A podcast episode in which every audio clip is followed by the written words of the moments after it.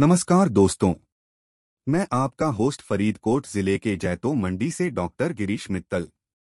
मैं आप सबका स्वागत करता हूँ हमारे पॉडकास्ट व्यापार दुनिया की कहानियाँ में। आज बात करेंगे जल स्रोतों से शुरुआत करके कंपनी का तेज़ी से विस्तार के बारे में। सभी जानते हैं कि पानी हमारे जीवन के लिए बहुत महत्वपूर्ण होता है।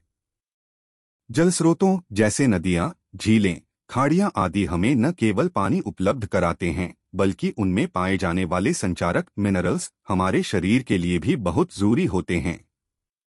लेकिन क्या आपने कभी सोचा है कि ये जलस्रोत कंपनियों के लिए भी कितने ज़रूरी होते हैं?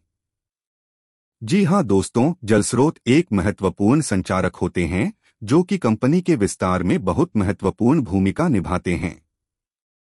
केंद्र सरकार ने आज तक कई जल स्रोतों पर बाँध बनाकर भारत के अनेक राज्यों को बिजली प्रदान करने की कोशिश की है। इन बांधों से छोटे छोटे नालों को भरा जाता है।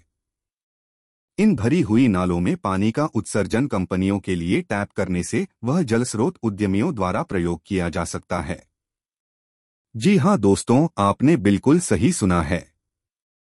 इन जल स्रोत से कंपनियों को न केवल पानी की आपूर्ति मिलती है बल्कि उन्हें पीढ़ी भी मिलती है। इसलिए ऐसे जलस्रोत को संरक्षित करना बहुत ज़रूरी होता है, ताकि उनका उपयोग हमेशा से ज़्यादा कंपनी विस्तार के लिए किया जा सके। यह संभव है कि बहुत से लोग इस विषय में जागरूक नहीं हैं तो उन